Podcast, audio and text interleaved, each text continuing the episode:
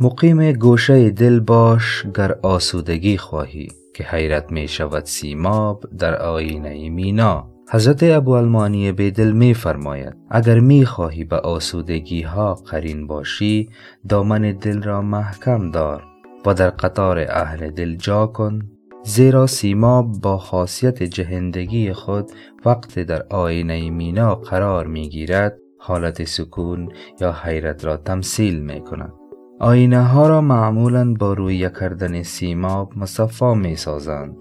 و در این بیت مراد حضرت بیدل آن است که در واقعیت امر عرفا و اهل دل آسودند زیرا آنها سیماب زندگی را در آینه مینای دل به حسرت تبدیل نمودند و السلام.